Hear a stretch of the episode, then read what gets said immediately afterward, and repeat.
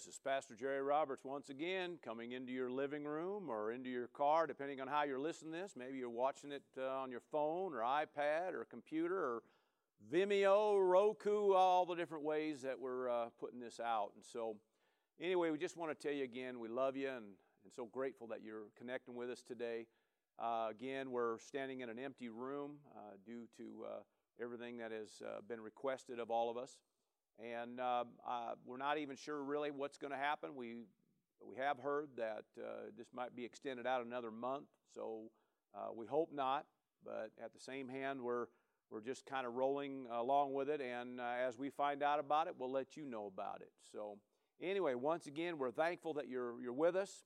Uh, we're, uh, again, here to, uh, you know, come at you with the Word of God and uh, do what we know in our heart we need to do. And so, with that said, we call you blessed in Jesus' name. Amen. Well, praise the Lord. Here we are, another midweek service, and uh, we're going to go ahead and turn to our uh, verse that we've been using over the last several weeks, or at least pretty much most this year, uh, out of 1 Corinthians chapter 10 and verse 11, and it says this Now, all these things happened to them, talking about the patriarchs of faith, or the children of Israel, actually, in context. Uh, all these things happened to them as examples, and they were written for our admonition or our instruction or teaching. All right? uh, goes on, upon whom the ends of the ages have come. Now, what we've been doing uh, in our midweek services has been uh, uh ministering on our patriarchs of faith, uh, taking different uh, men or women of God and, and just looking at different parts of their life, things that we can glean from, using their life as an example to us, as something we can, we can take heed to things that are good, some even things that were not so good. Uh, in this particular text here in 1 Corinthians, it's talking about they were doing things that, they, that we shouldn't be doing. So, in other words, we learned the good, the bad, and the ugly. So, uh, what we've done, uh, we started with the life of Dan, uh, David. We spent uh, quite a few weeks on that and looked at different things of David's life, and then we took some several weeks, I don't know, four or five weeks, we, we uh, worked with uh, Abraham's life. And what we started last week's talking about some things about Daniel's life. And so uh, let's go again back to Daniel chapter 6, please. And uh, what we'll do is read verse 3, Daniel 6, verse 3 says, Then this Daniel, okay, distinguished himself above the governors and satraps. Okay, in other words, uh, it means to stand out or outstanding. So he, David stood above the rest. Okay, he was different. He was distinguished. All right, above everybody else. And it said because an excellent spirit was in him. And of course, last week that's what we focused on. That this Daniel had an excellent spirit within him. Amen. A ten times better spirit we talked about last week. An excellent spirit was in him, and the king gave thought to setting him over the whole realm, all right, over everybody, all right. So the governors and satraps sought to find some charge against Daniel, uh, mainly because they're just jealous. Uh, you know, they're, uh, you know, this, uh, in a sense, this man that was taken into captivity from, from Israel, here he is now rising up in the ranks because of this excellent spirit he had. And so uh, that's the thing about excellence, it'll get you promoted. Well, not everybody necessarily agree, you know, not everybody likes that, especially the ones you're being promoted over, all right? But uh, that's what's happening here. So everybody else is a little bit jealous and upset about it. And it says that he was, uh, it said, but they could find no charge or fault against him because he was faithful, nor was there any error or fault found in him. All right. Now, this is really um, this really is the, the verse I might kind of spin off of today. Uh, last week, of course, we spent probably a little more time with verse 3, talking about the excellent spirit. Today, though, I want, want you to look at here. It talks about they could find no charge or fault against this Daniel, right? It says he was faithful. Uh, there was no error or fault found in him. And uh, just, uh, you know, uh, you know, looking at different translations, um, this here is talking about, uh, some translations say it this way uh, he had no occasion or fault. Okay, no scan, uh, scandal or skeleton. Talking about like what we would say skeletons in the closet, so to speak. Uh, no evidence of negligence or misconduct was another way it was said. Uh, another way, uh, nothing to criticize or condemn. No cause for complaint. All right, these are different ways that that words that here. No, uh, no charge or nor fault. Okay, uh, the word faithful here, uh, talking about loyalty. In other words, he was loyal. It also some of the other translations say words like totally exemplary and completely trustworthy. Okay. Also, one translation said this way: always responsible. So, what we're seeing is a man that lived a life that had no, uh, nobody could find any fault in him. And I think that's one of the cool things about Daniel. Daniel actually is one of the few of our patriarchs of faith that really, when you study his life, you really don't find flaws in him. Uh, there ain't, really ain't. Some of the other patriarchs, or at least most of the other patriarchs, you can find some good, you can find some bad, things they did right, things they didn't do right. But Daniel, man, that guy, he just lived it right, lived clean. And uh, so today I'm going to talk about that because the reason that Daniel lived the way he did, a no compromise life, is because the boy had conviction. All right? Had conviction. All right? And the word conviction is defined as uh, being convinced of something or persuaded in mind. Refers to a belief or a faith in something and holding to it speaks of a perspective or a view, all right? In other words, your, your perspective, your view of something, all right, uh, would be a lot of times referred to as your, uh, your conviction about something. It means to be assured of something, all right? So this Daniel had conviction, all right? Let's, let's read on here a little bit. Okay, so now, remember now, you got some men that are all upset with him. It says, Now these men said that we shall, uh, we shall not find any charge against this Daniel. In other words, we can't find anything bad. A guy ain't doing anything wrong.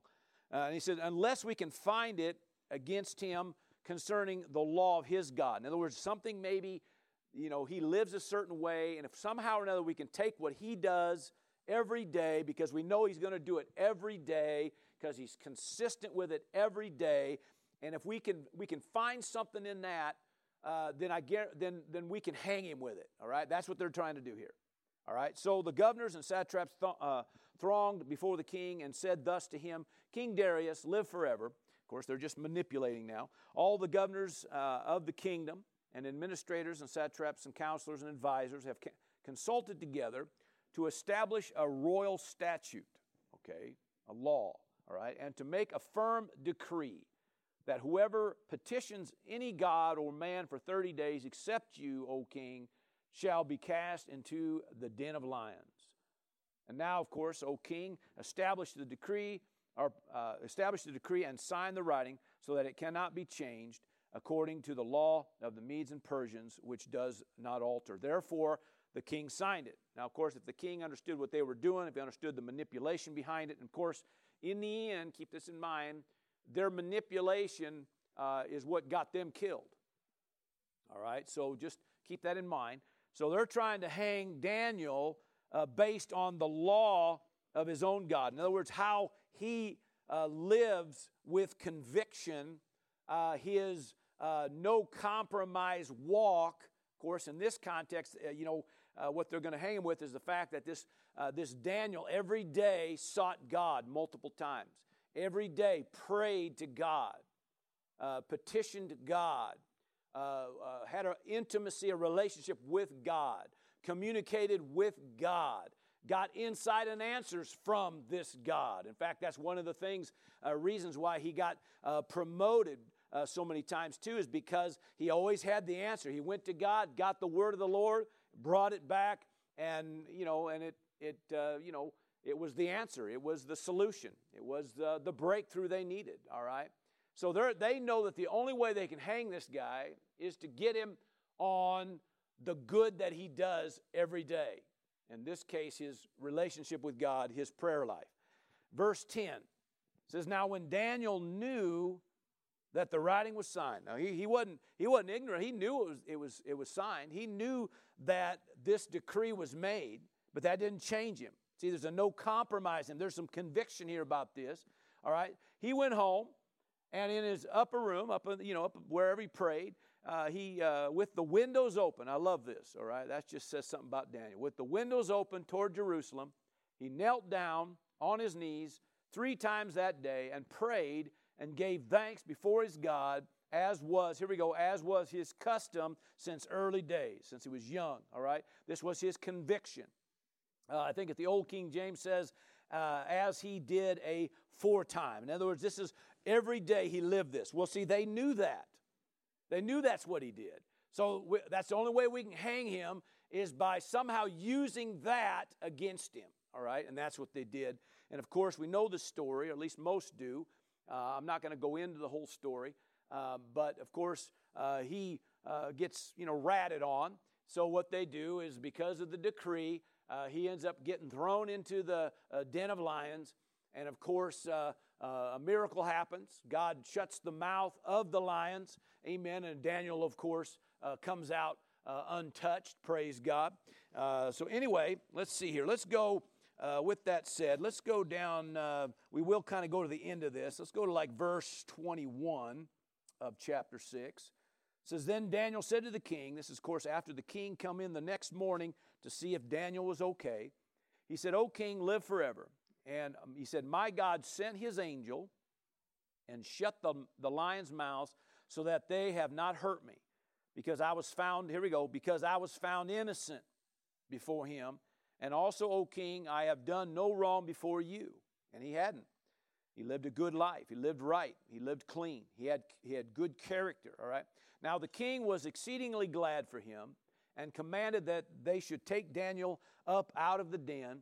So Daniel was taken up out of the den, and no injury, here we go, no injury uh, whatever was found on him. Here we go, because he believed in his God. Amen. He had faith in his God. He, he trusted in his God. He was sure of his God, which is key for something we're going to talk about a little bit later here. Okay? With that said, now let's go back to Daniel 1 like we did last week. So we'll read a couple different verses here. Daniel 1. And uh, this is early on. Now remember, he's uh, in the beginning, he was taken captive. Uh, you know, the Babylonians took, took uh, the Israelites captive. Uh, and uh, out of the Israelites, they handpicked some of the men.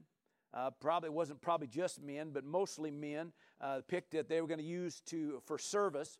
Uh, to help that you know in in their service and of course they had some key guys that they grabbed to use also to work within the government to help uh, you know do whatever they had need of and one of those guys was daniel the other ones that were uh, also picked were uh, Shadrach, Meshach, and Abednego. Of course, that's what their names were, were uh, uh, called later on, okay? And that's usually how we always refer to them. So we have Daniel, you have Shadrach, Meshach, and you have an Abednego, okay? So these four men. And in verse 8, um, they're, uh, they're, they're basically saying that we're going to do, we're going to set these men aside.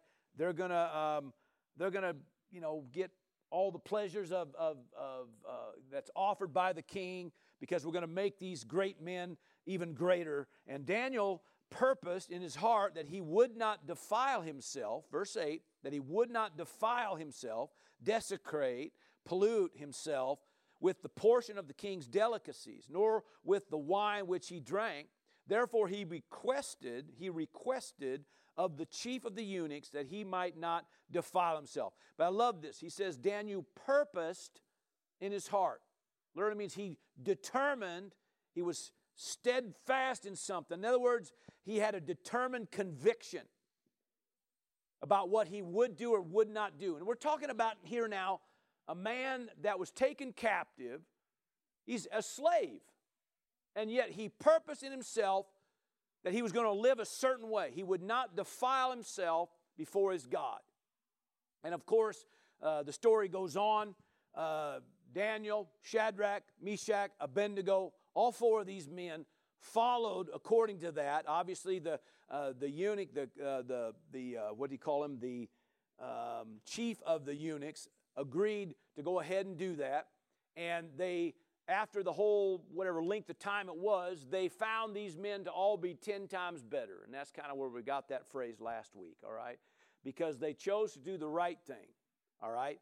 And as a result of it, here they are now 10 times better. And of course, the story goes on how they were promoted, uh, you know, as a result of it. Now, uh, he purposed, this is a key word, he purposed in his heart, all right? Now, we're talking today about conviction. Well, you know, there is no conviction really without being purposed about it. Uh, because if you're up and down, then it's not really conviction. I mean, if you can't hold to something, then there really is no conviction there. And, uh, um, you know, uh, not everybody operates on the same level of conviction. I believe that uh, we all have some form of conviction about things. Uh, we might have, uh, you know, conviction about this and not about that. We might have a higher level of conviction in this area than we do in this area. Uh, we might have maybe more conviction in this than somebody else might have in that. And we, we see that all the time. Um, and, uh, uh, but what we're talking about is a quality that Daniel had, okay, that we can glean from. What this man had was a determined conviction that he was going to live for God. He every day he was uh, he he continually um, prayed. He sought God. He obviously guarded even what he what he ate. He guarded how he conducted himself. Um, he didn't get caught up with all the, the, uh, the, stuff that all the other leaders were getting caught up with. He didn't, uh, he, he wasn't um, being led by what everybody else was saying. He was convict. Uh, maybe I'll just say it this way. He was conviction led, not opinion led, or not situation led. Okay? Now, let me kind of maybe define that real quick. Um, when I'm referring to a conviction led, um, we're talking about somebody that's led by what they know's in the Word, or they know by the Spirit of God how they need to conduct themselves or uh, uh, led by, uh, you know, just, uh, you know, just being God led. Okay? They do, they're letting God lead them on the inside. Amen. And they're following just because they have this conviction in God to do what's right. And when you're talking about opinion, uh, a lot of times people, uh, based on their feelings, based on their emotions, I might even say maybe it's flesh led. Okay, some people uh, won't hold to a conviction about something because at the moment their emotions are getting the best of them, their feelings are getting the best of them. So, what happens is they may say they believe this, but they're not living this because at the moment their flesh, their feelings, their emotions are getting the best of them. So, what, what we're talking about there then is not being led by conviction. I'm talking about something that people hold true that no matter what's going on around them. Um, I talk about a situation led, how things look. Some people back up on their walk in God because of, of how something's going on at home, something's happening at work. Maybe have uh, physical problems or financial problems or attack in their marriage or attack in their family or something. And because of those kind of situations, they, they waver on what they say they believe in. Okay, so that's not being led by conviction. That's being led by a situation. Okay, that's being led by your emotions. That's being led by your opinions, even at times. Okay, so that's what I'm, I'm, I'm kind of defining this. I'm trying to do my best here today to give you an understanding from both sides of this thing, what we're talking about when we're talking about this man named da- Daniel who lived with conviction and what that meant. He knew, the word said he knew what was signed, he knew the decree. He knew what those men were even trying to do. He knew they had that done just because of him. He knew that. But it didn't stop him. Didn't stop him in his air, in his time with God. Didn't stop him in his prayer life. Didn't stop him from choosing to do the right thing. You know, he didn't even go to the king and whine about it. He could have said, King, you know, the only reason they're doing this is because of me.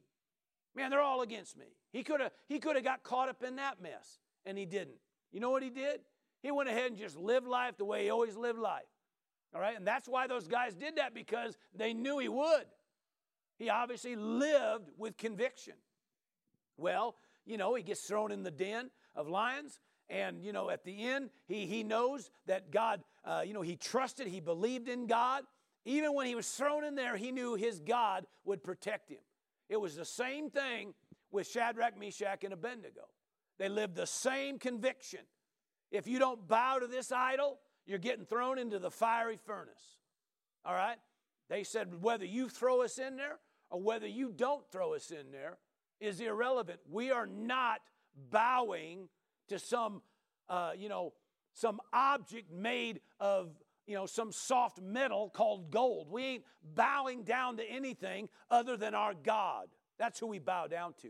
Well, they all knew that was going to happen. So who knows? So there you go, right? So now they're going to throw them in the fiery furnace. But God protected them because they stood.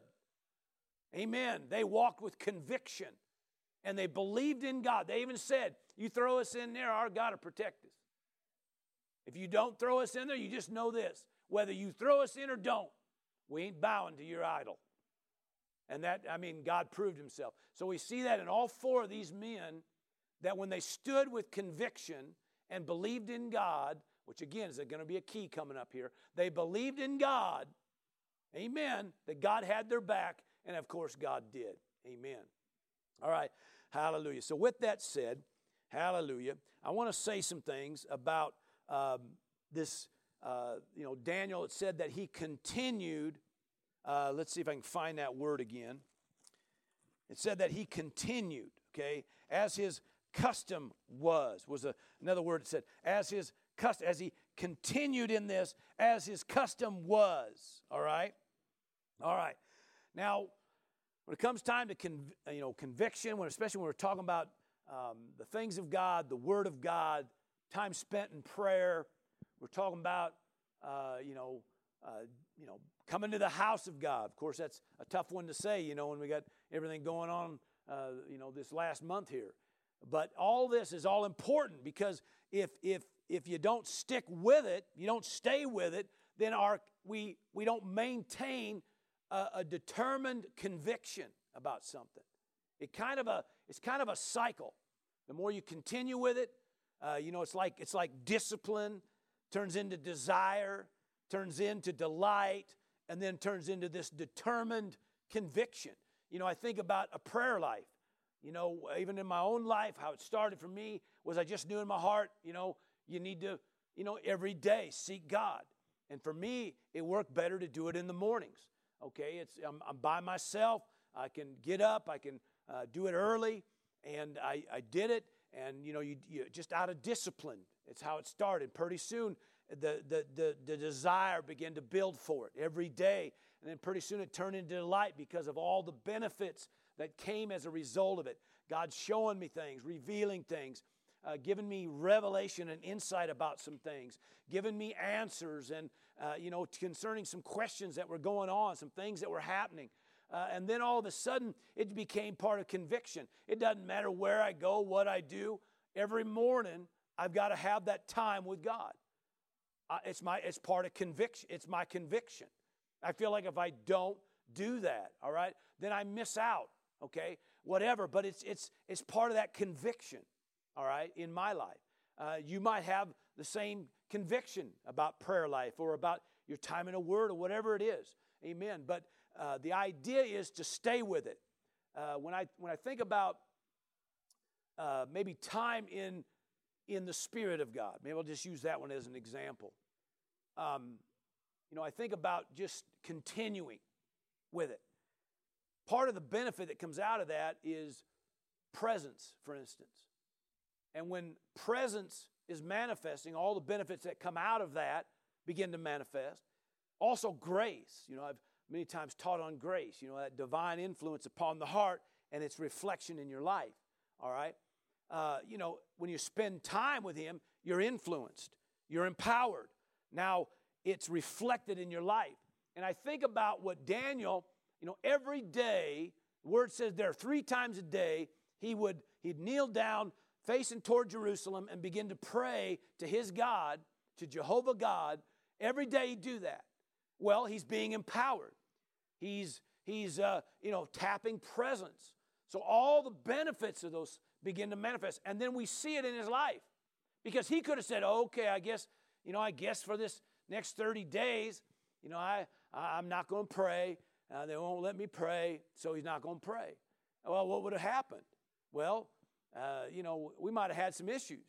Maybe some of the things that, that God did for Daniel that, uh, that protected him and that kingdom, that protected his life, that, that maybe advanced him, maybe none of that would have manifested. I, you know, we don't know.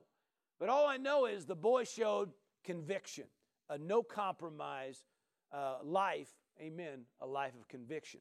So, what I want to do here today, let's go now to the Gospel of John. So, we're going to kind of take a look at this thing of conviction, all right? And actually, we're going to kind of take a look at, at more than that, but we're going to uh, really, in a sense, uh, talk about what it means to walk with conviction, all right? And I'm going to go to John 16. John 16. And I'm going to go um, verse 7. And this is Jesus talking. He said, Nevertheless, I tell you the truth. It is to your advantage that I go away. It is expedient for you. It's profitable for you. It's better for you that I go away. Now you think, man, what? Well, that's, ooh. I mean, nobody, you know, you got you got him right there with you, and he's saying, listen, it's better for me that I'm not here. All right? And he said, Why? He said, For if I do not go away, the Helper will not come to you. But if I depart, I will send him to you. Now we know the Helper is referring to the Holy Spirit, the Helper, the standby, the Comforter, the Strengthener. All right? Okay, so uh, this is who he's talking about. He says, It's better for me to go so I can send you the Helper. All right? And when he comes, or when he has come, of course, got this time, see, uh, it hadn't happened, like he said, because he's still here, and he hadn't, he hadn't, there wasn't the, uh, you know, the death, the burial, the resurrection, the ascension. Okay, that hadn't happened yet. So he's saying when this does happen, all right, it says here, he will convict the world of sin, and of righteousness, and of judgment. Okay, he will convict the world of sin. Three things it mentions here: of sin, of righteousness, and of judgment. Okay, convict, okay? To convince again. Okay, it's, really, it's just, you know, bringing, uh, you know, bringing a sense of being convinced or reprove or rebuke, okay? But it's talking about to bring conviction. So in order to bring conviction, there needs to be times when you're going to have to be, uh, you know, you're going to have to be convinced, okay? And it also means, this word convince, convince, pardon me, means to tell a fault or to confute, all right? Which is a key word because it means to call into, into question, call into question. Okay, because that's what the Spirit of God does every day. Okay, these, these things here are always working in us. He's calling into question things. Okay, now listen. Of sin, he says, uh, convict the world of sin, of righteousness, and of judgment. Now, I thought maybe I better do this too. Maybe I better define the word world here. It's where we get our word uh, cosmos, okay, is the Greek word here uh, which means orderly. It just its first definition is orderly arrangement. So talking about uh, the function of, of everything from the planet, the universe, all that kind of stuff. But it also uh, refers to um, the, it says actually includes its inhabitants. So it's talking about all the people, even. But in, uh, you know, usually when the world's being, uh, being used in context, it's talking about a system of things, how things operate, how things work um, all the, uh, you know, the way of doing, okay, of the world, okay? And so usually it might be talking about anybody other than the church or, or you or me as, as part of the body of Christ. But in this context, it's talking about just how everything operates, okay? So, how the world operates, all right? I will convict the world of sin, of righteousness, and of judgment. Now, the next few verses, it brings each one of those three out. And he says, verse 9, of sin, in other words, he's going to convict the world of sin because they do not believe in me. He's going to convict the world of sin It says here in verse 9, because they do not believe in me. Now, let me, let me give you some definition. Uh, James 4, uh, and I believe verse 17, uh, brings out that sin is how the Bible defines it. Sin is to know to do good, not to do it. Okay, First John chapter 3, and I believe it's verse 4, says that, that sin is, is, or actually lawlessness is sin, and sin is lawlessness, which the bottom line says the same thing that James does. It's just say, saying this that you know when you're walking in sin, you know it. You already know you're crossing the line. So sin isn't necessarily just making a mistake, okay? It, it, it just means that you know you're doing something you probably shouldn't be doing. That's what it means, okay? So it's convicting the world of sin because they do not believe in me. Now, uh, we know that the world, those the lost of the world, uh, aren't, aren't believing in him. In fact, let me, let me say this uh, there's one sin that sends a person to hell. Really, there's only one sin, and that's not believing in him. Somebody said, well, no, it's, it's all that drinking, smoking, uh, chewing, doping, uh, you know, sleeping around. It's all that stuff. That's what, that's what sends people to hell. No, no, what sends people to hell is not believing in their Lord and, Lord and Savior, not believing in the one who died for them. That's what sends them to hell. Okay? So uh, now keep that in mind. Now, Paul brings out in Romans 14 that whatever is not of faith is sin. Whatever is not of faith is sin. Okay? Now let me let me real quick, okay, say this to you. The same sin that'll send somebody to hell is the same sin that you and me will commit that'll keep us living like we're still in hell or living like hell. Okay? Now, a little spin on words there, but the bottom line here's, here's what it's referring to. Okay? Because this conviction, this convicting of sin, is working. The Spirit of God's doing that all the time in all of us, working these things in us all the time. All right? So, the Amplified brings this verse out about they do not believe in me. Uh, the Amplified adds to this. It says they won't trust in, rely on, or adhere to me. So, in other words, he, you're being convicted of sin because you won't trust in Him, you won't rely on Him, and you won't adhere to Him. To me, it kind of just brings a kind of a fresh look on it because you think about this anytime that you're going to do, you know, sin, you're going to walk in sin as a believer, okay? In other words, you know what you should be doing and you're not doing it, or you know what you shouldn't do and you're doing it anyway. Okay, and if you stop and you think about that, now think about that in the area of conviction. If you don't operate in conviction, then all, you know what happens is you're doing things you shouldn't do, and you know it, and you're not doing the things that you know you should do, and you know it's just the way it is. Okay, so he's the Spirit of God's there to help. Okay, he's there to help bring a sense of conviction in our lives, amen, about stuff that we're doing, because when it really comes down to it, we're doing it because we're not really trusting in Him, we're not really relying on Him, or we're not really adhering to Him. That's the only reason we'll do it. So the Spirit of God's there to help. All right, now hang on because we're going to give we're going to give another side of this here in a few minutes. But the Spirit of God's there to help. It's to your advantage that when you get that that leading, that that that that prompting, that that nudge so to speak, of the Holy Ghost. Amen. You know, uh, a lot of times, uh, and I've, I've shared this many times from this pulpit, you know, in my life, um, you know, especially when I, you know, early on as I began to develop as a man of God and begin to, you know, uh, spend more time in the Word, more time in prayer, and and uh, the Spirit of God, uh, you know, would begin to those nudges would be there. You know, something would happen, somebody do something, uh, something was going on, uh, the opportunity to, to do something other than what I should do was there. Uh, the same, same temptations would hit me that would hit anybody else. But the Spirit of God would give a nudge and say, What are you going to do about it? That's what He would do for me. He'd say, What are you going to do about it? And the, and the question to me wasn't because He didn't know, it's because He wanted to know if I knew what I needed to do. Well, what that was, see, is bringing a, a sense of conviction about what I was tempted to do or, or not do, depending on what it was. Amen. And all of a sudden, see, it would bring a conviction to me, and I would know in my heart, okay, if I'm going to do what's right, if I'm going to trust in Him, adhere to Him, then I'm going to do what's right. So the Spirit of God's there to help. So that's a good thing, right? So if I, as a believer, then continue to live outside of what I know I should live, you have to understand that you're going to get the results. Your results ain't going to be different what the world gets. Those that are lost, okay, out there. Okay, so uh, you just have to understand that. Okay, there's a way to live, and if you live that, there's benefit to that. There's an advantage to that. All right.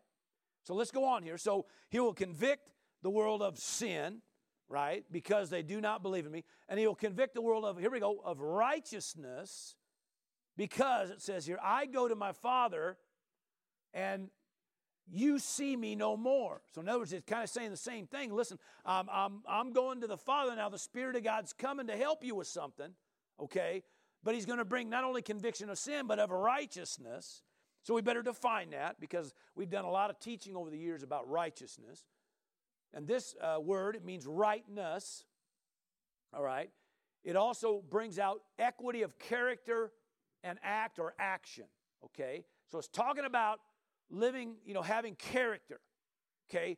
Uh, an action that's right. So we, you think, well, maybe that's no different than sin, but it's, no, it's talking kind of a little more than just, you know, crossing lines. Now it's about, it's about your character. It's about kind of more internal now. It's, it's kind of dealing with, you know, uh, just these, uh, you know, these character issues uh, that a lot of times, you know, one of the problems that a lot of people have that they don't have no character. So, but if there's conviction there, if the Spirit of God's working something in people, then they're more apt to, to live a life of right character. Okay?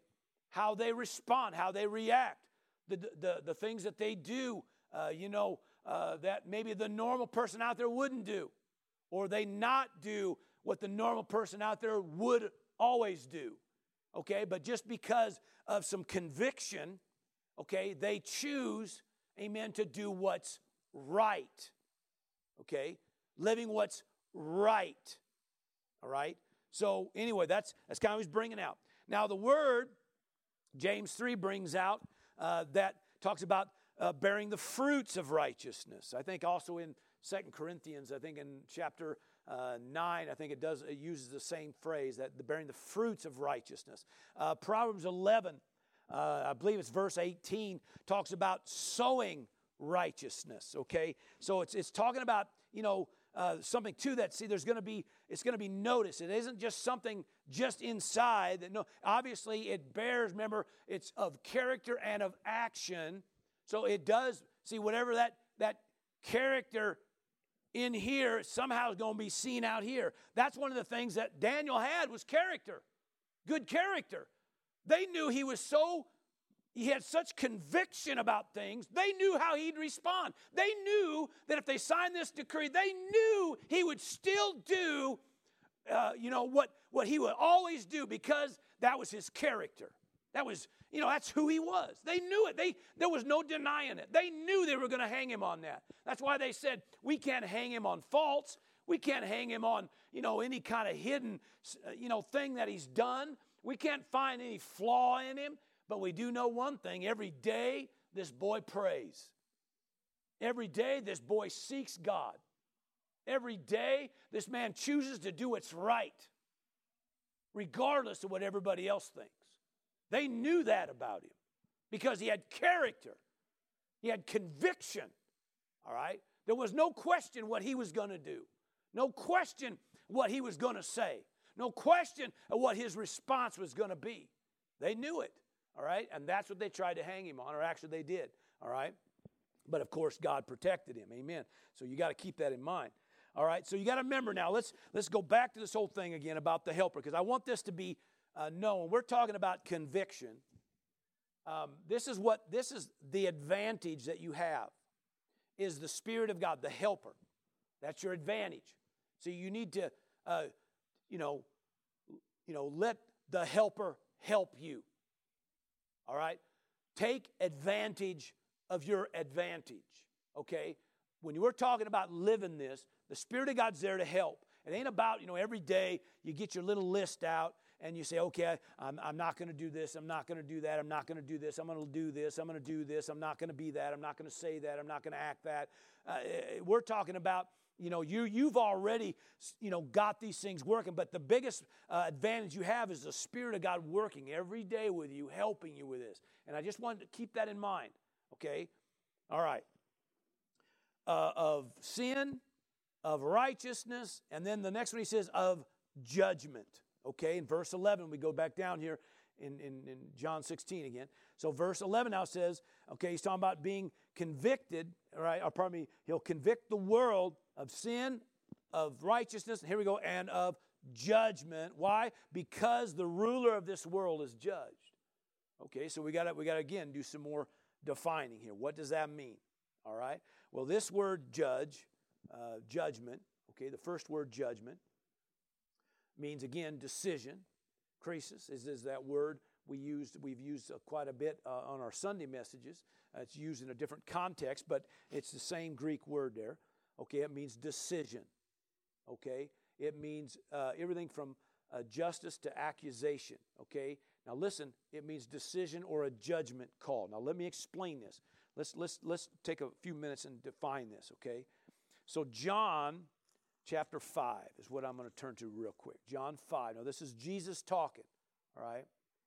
Now he said this, talking about himself. I can of myself do nothing. Now I just want to bring this maybe just take a second on that. Okay, if Jesus is saying, Of myself I can do nothing, do you for one second think of yourself you could do anything? See, the Spirit of God's there to help. Because if you're going to do it in your own, then chances are you're going to waver. You're going to be up, you're going to be down. Okay, all it's going to take is a certain situation and you're going to cave to it. Somebody's going to do something that's going to hurt your feelings or, or uh, uh, you know, going to say, call you names or some kind of thing, and the next thing you know, you're, uh, you're backing up, you're quitting, okay? Because in your own strength, you know, I mean, you're, there's only so much that your own, your own strength can do, all right? He said, of, of I can of myself do nothing. But get this, as I hear, of course, he's talking about being led by the Spirit of God. As I hear, here we go, I, here we go, judge. Okay? I judge. And my judgment. Okay, in other words, I, I make my judgment call based on what I hear. So the Spirit of God, the one that's, hallelujah, the, the helper is helping me make a judgment call on something. All right? And my judgment is righteous or right because I do not seek my own will, but the will of the Father who sent me. So now you go back to this. He says that the Spirit of God, in verse chapter 16 again, that the Spirit of God's there to convict the world of sin, of righteousness, and of judgment because the ruler of this world is judged. Now, let me, uh, let me give you another text uh, 1 Corinthians uh, chapter 11, and I believe it's verse 31.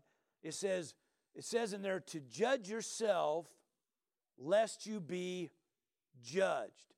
Now, all these words, judge, judgment, these are all different words, all different words in the Greek. Okay, so in First Corinthians, if you will judge yourself, you will not be judged. You shall not be judged. Okay, so it says the best thing to do is, is judge yourself. So what it means, the first word judgment in that verse, and that's again, that's, that's uh, uh, 1 Corinthians 11, verse 31. So the first word judgment there means to stop, pause, and discern. Now, why are you doing that? Well, because the Spirit of God. That's why he says here in this verse uh, of judgment, because, right? So he's talking about being convict. He'll convict the world of judgment. In other words, to stop, he, he's gonna he's gonna start giving you the right decision here. He's gonna help you in what you need to do. So if you stop, that's why he says, judge yourself. What you're doing you're stopping your pause, you're discerning because within the Spirit of God, the Spirit of God will show you something. The Spirit of God will bring something to your attention. And if you do that, you will not be judged, which is the same word used at the end of this verse 11 that the, the says here that the ruler of this world is judged, or because the ruler of this world is judged. That word there means judicially judged. So the point he's trying to make is I'm trying to, the Spirit of God's trying to help you in your decision making. Amen. So you don't end up, you know, getting hung later. Because if you're going to live and, and think as a Christian no different than the world, and you're you're going to act like the world you're going to have the character of the world you're going to you're going to make your decisions and your uh, your your judgment calls based like the world does i mean there's a lot of things that go on every day that challenge you in where you are in your walk that challenge you on uh, how you need to think about this or think about that. The world has a way that they, they think. Okay, they make certain judgment calls based on how they think, but they don't have the helper. See, that, that same thing is that same temptation is on you every day, but the helper the one to give you the advantage is there to, to help you, amen, in the area of conviction concerning the fact that I don't, I don't make my decisions like they make their decisions. That word judgment uh, in that uh, John 16, one of, the, one of the definitions of that word also is accusation. Accusation. And I think about this. Now, just think about this for a second. Okay? Somebody's done something, said something, reacted, responded, you know, did something they shouldn't have done or, or didn't do something they should have done. And the opportunity for you to make accusation. Remember now, it's the enemy who's the accuser of the brethren. But see, if you don't watch it, see, we forget who we are, even though the Spirit of God is prompting you on the inside, amen. See, that's what happens to a lot of people. We get caught up and we start thinking, and then next thing you know, we're talking, and we get caught up with making accusation toward people. When the whole time the Spirit of God is saying, shut your mouth, shut your mouth, because what happens now, the same judgment that is on anybody else in the world, and it even says the ruler of this world. And you know, he the word even says that he, you know, he he's referred to as the ruler of this world, the God of this age. Okay? In other words, the same judgment that's on him now comes on you because you wouldn't follow the prompting or the leading of the Spirit of God. All right? So, this is the importance of conviction. All right? Operating with conviction. All right. All right. Now, I, I, I just, uh, you know, thought, you, know, you take a look at all this. The Spirit of God's there to help you in all these things. Now, okay, let's let's do this. We're going to take we're going to kind of shift gears here, and uh, we're going to go to Romans eight. Go to Romans eight. All right. Have I ever told you how much I love Romans eight? Amen. I'm just about, you know, I think I've said it every time. I could just about in every message I ever preach. I bet you I can find me a verse in Romans 8 that would, that would uh, confirm what I'm saying, you know. And this is definitely one of those things, okay? Now, this is what I'm going to do. Um, I am going to kind of do my best here to give you uh, the difference between a thing called conviction and condemnation. All right? Now, we don't want to confuse the enemy's condemnation with the Spirit's conviction. All right? Because there's two different things here, and they're on two ends of the spectrum. All right? So, verse 1 of Romans 8 says, There is therefore now no condemnation. Now, you have to understand, condemnation pushes an individual down. Okay? It means, literally means an adverse sentence. Okay? A judgment on. Okay? And, that, and that's, it, mean a, it means a harsh judgment. So condemnation is, is there. The enemy has, has uh, uh, you know, that's kind of one of his tools, okay? He uses condemnation to push a believer down. Whereas conviction, okay, by the Spirit, is to lift somebody up. That's why it's, it's part of your help. It's part of, uh, it, part of your advantage. Because the, when the Spirit of God's working something in you, it's there to lift you up. It's there to bring you higher. It's there to see to it that you, amen, you do what's right, eh, that you have the right character in the situation, that you make the right judgment call in this situation. But condemnation's there to, to put its, you know, just, you know, basically to let the enemy put his thumb on you and hold you down. So he said this there's therefore now no, amen, now, he said, now no condemnation to those who are in Christ Jesus. All right? So if you're in Christ, you don't need to yield to condemnation. Now it goes on to say, who do not walk according to, all right, according to the flesh, but according to the Spirit. And what it means is that you're you're living according, you're, you're in other words, you're you're spirit walking, not flesh walking. So he's saying that you you've already made the decision, I'm not to live by the flesh or by the natural. I'm to live by the spirit. So that's what he's talking about. Okay? Now, granted, because uh, sometimes I'll read that and say, well, if you, you know, if you live by the flesh, then here comes condemnation. Well, it, yeah, the op- there's an open door for it. There's no doubt about it. But we all make mistakes, but you have to understand that you're not to yield to condemnation ever. You're to yield to conviction. Okay, now get this condemnation. All right. According to the flesh, here, let's just define that real quick. It just means by the tendencies of, of the natural uh, the, uh, living by human nature, it means. And it's not just talking about moral depravity and immorality, but in other words, the, the tendencies to live by the natural, live by uh, your own strength or your own abilities, your own power. Remember, we don't live by that, we live by the Spirit of God. So then he says, but we live by according to the Spirit, which is, of course, His nature, His strength, His power, His ability. All right? So, anyway, keep that in mind, all right? Now, let's go to the end, toward the end of Romans 8. And um, I kind of, you know, get in this. I want to kind of back up and read a bunch of this, but I, let's just read verse 33. it says, Who shall bring a charge against God's elect? Okay? Who's going to bring, uh, literally, who's going to bring, uh, you know, a charge against? And again, to bring down, right? Opposition, some form of judgment, okay? Adverse sentence. Who shall bring a charge against God's elect? He's asking the question. Who, who shall bring a charge against God's elect? He said, well, it is God who justifies. Okay, it's God who justifies. It's God who makes uh, you right. It's God who justifies you. All right? So the enemy's trying to push you down, but it's God who's trying to lift you up. Now listen, verse 34. Who is he who condemns? It's a question. Well, it ain't God. It is Christ who died and furthermore is also risen, who is even at the right hand of God, who also makes intercession uh, for us. Amen. Of course, then it goes on who's going to separate you from the, the love of God? Um, you know, who's going to separate you from the love of Christ? Who, who, who, who, who could do that? Well, if you yield to condemnation, you yield to what the enemy's trying to bring, it could happen. But if you yield to the Spirit of God, the one who justifies, the one who paid a price for you. That's what he's saying in that, in that text. He, he's the one that died for you, he's the one that paid the price.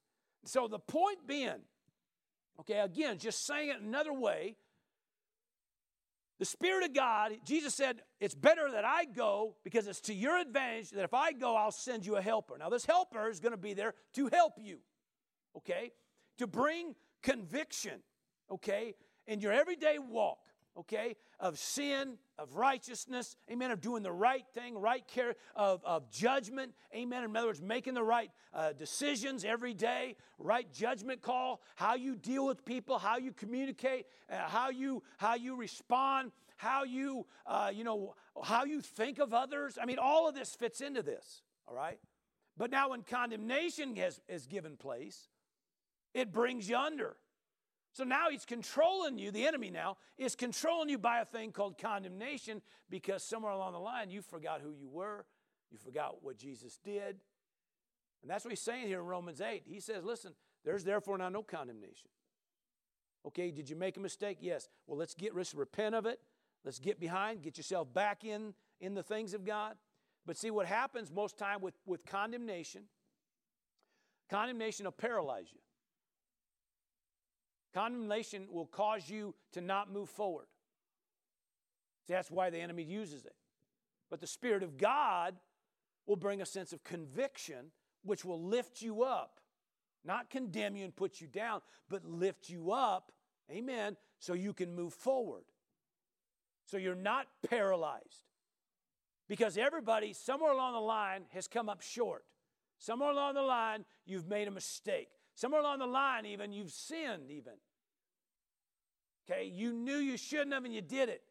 Okay, so what do you do? Well, first thing to do is repent, move, move toward God. Let the Spirit of God now uh, begin to show you something, begin to help you with this thing. And the more you do that, the more that conviction is uh, begins, or, or, I could say maybe you get more determined in who you are. You have more purpose about what you're about, where you're going, who you are, what you can do, what you should do, all this stuff. But if you let condemnation dictate, then what happens? It'll paralyze you and shut you down. You don't even move forward. And that's what the enemy wants. Now, I'm just trying to do is give you both sides of this. Okay? The word even says in First John uh, chapter 3, I believe it is. Maybe I should turn there. First John chapter 3.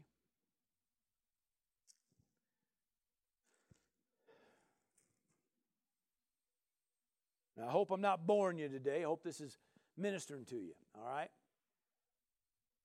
Verse, let's go. First John 3. Let's go to verse uh, 20. It just says this for if our heart condemns us, I mean, sometimes your heart will condemn you, your own heart.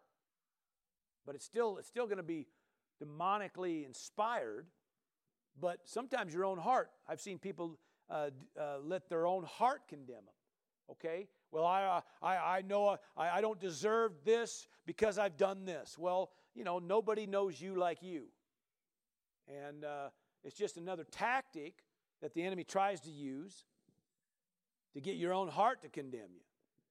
Because what's it going to do? It's going to paralyze you, it's going to shut you down, you won't move forward. But it says this. Now get this. Somebody said, well, isn't that a good thing? Well, no, it says if your heart condemns us, God is greater than our heart and knows all things.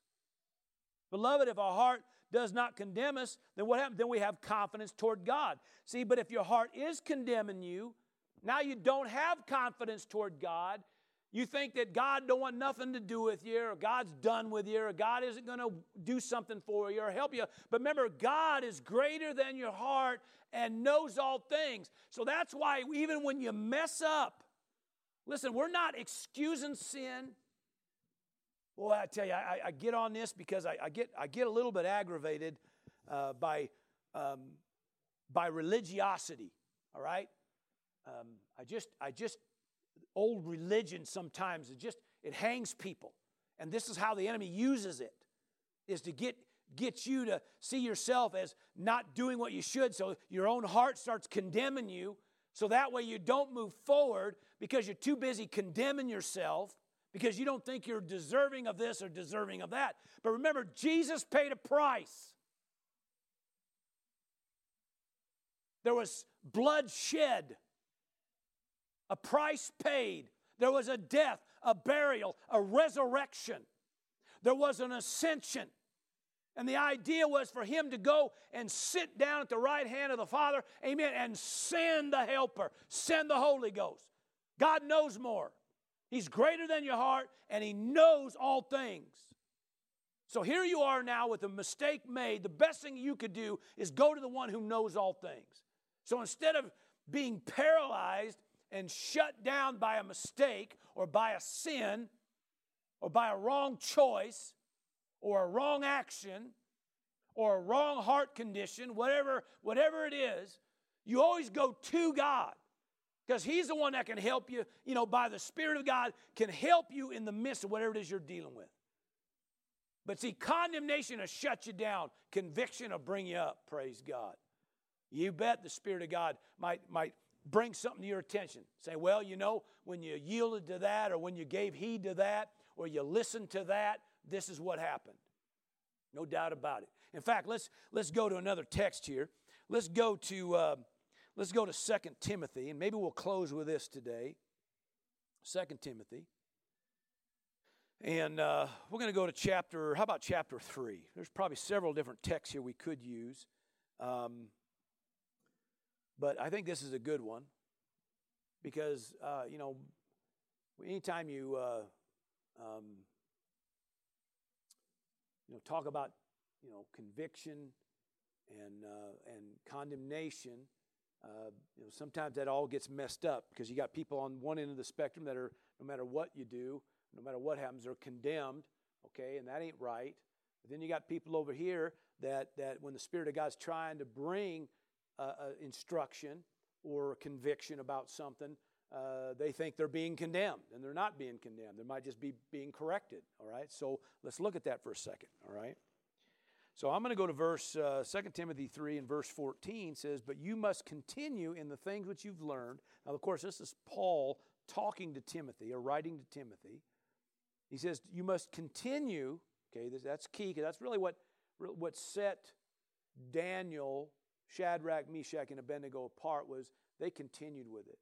There was a lot of other people who were also um, taken captive, okay, like Daniel, Shadrach, Meshach, and Abednego. But when they were taken captive, they gave up on some of their, uh, you know, they didn't continue in the Word, they didn't continue in prayer, they didn't continue in the things of God, okay, because of the situation, all right? But he's telling Timothy now because Timothy has really got his back against the wall right now with everything that's going on, the pressure that's happening at the church. He says, But you must continue. I just thought I'd put that in there. You must continue in the things which you've learned and been assured of, knowing from whom you've learned them, and that from childhood you have known, here we go, the what? The Holy Scriptures, the Word, right? The Bible, the B I B L E. The Holy Scriptures, which are able, here we go, to make you wise for salvation, okay? Uh, it just means uh, the full meal deal here. Uh, through faith, in other words, through faith um, in, in, in Christ, but faith also in what he said, right? Through faith which is in Christ Jesus. And it says this all scripture, so we're talking about the word, all right? This word here was given by inspiration of God. In other words, God breathed, right? God breathed. It was given by inspiration of God, and it is, here we go, it is also profitable for doctrine, for reproof, for correction, for instruction in righteousness. And how to live what's right, live this thing so you can bear the fruits of it. Amen. Why? Well, that the man of God or the woman of God may be complete and thoroughly equipped for every good work. All right, now the reason I brought that out the Spirit of God is always working. The Word of God is there to also instruct, help, teach. So the more you spend in this word, the more you spend in the presence of God, or I could say maybe in the Spirit of God through prayer, communion, whatever, okay, um, the more you can do that, the more you're going to be instructed, the more there's going to be reproof, correction, no doubt about it. I mean, I, you know, part of what happens to me on a day to day basis isn't just, you know, all the, the cool things that God's revealing to me about this or about that. Sometimes He says, you know, uh, I want to talk to you a bit about, you know, your heart condition about that situation. I want to talk to you about your attitude about this situation. Or I want to talk about what you said, uh, you know, uh, yesterday about this. Sometimes He brings, you know, starts instructing me, bringing a sense of reproof or correction about something. And to me, it's, it, you know, I welcome it. Okay, not now, granted, nobody really likes to be reproved, but the benefit of, of, of understanding when the Spirit of God or the Word of God begins to work something in you, amen, there's benefit of it. And of course, according to this text, it says it'll, it, it'll be, you'll be complete and thoroughly equipped for every good work. Well, that's pretty big stuff. That's pretty good stuff. Now, so today, we're talking about, you know, the, you know, man named Daniel who, you know, had conviction. He not only had a, a excellent spirit, he was a man of conviction. All right? Well, that ought to be said about you and me. That ought to be an example for us to follow. That if we continue in our time with the Word, time in prayer, time before God, amen, that, that conviction begins to rise. We become more determined. Amen. We become more anchored so that no matter what is said, no matter what goes on, no matter the ups and downs, the situations, amen, we remain true with conviction because the Spirit of God's there to help. The Word of God's there to help. It's to our advantage. Amen. That if we follow that, yield to that, amen, then we too will be complete and thoroughly equipped for every good work. Praise God. I hope you got something today. Praise the Lord. Father, I give praise and glory for this word today. Once again, thankful for the people of God that had an ear to hear and a heart to receive. And Father, I give you praise for a people with conviction. A people that live no compromise. Amen. They lean on the Spirit of God. They lean on the Word of God. They lean on you. Praise the Lord. And as they do, praise God, they live. Amen. They walk by the Spirit, living full, complete, and thoroughly equipped for every good work. And for that we give you praise in Jesus' name. Amen and amen. Thank you for joining us for this message. We'd like to take this opportunity to encourage those listening from anywhere in Central Oregon to join us Sunday mornings at 10 a.m. and Wednesday evenings at 7 p.m. for our regular services. We understand that many do not have a home church and we can't emphasize enough the importance of connecting with a church family. We'd be honored to meet you and spend time with you, praising God.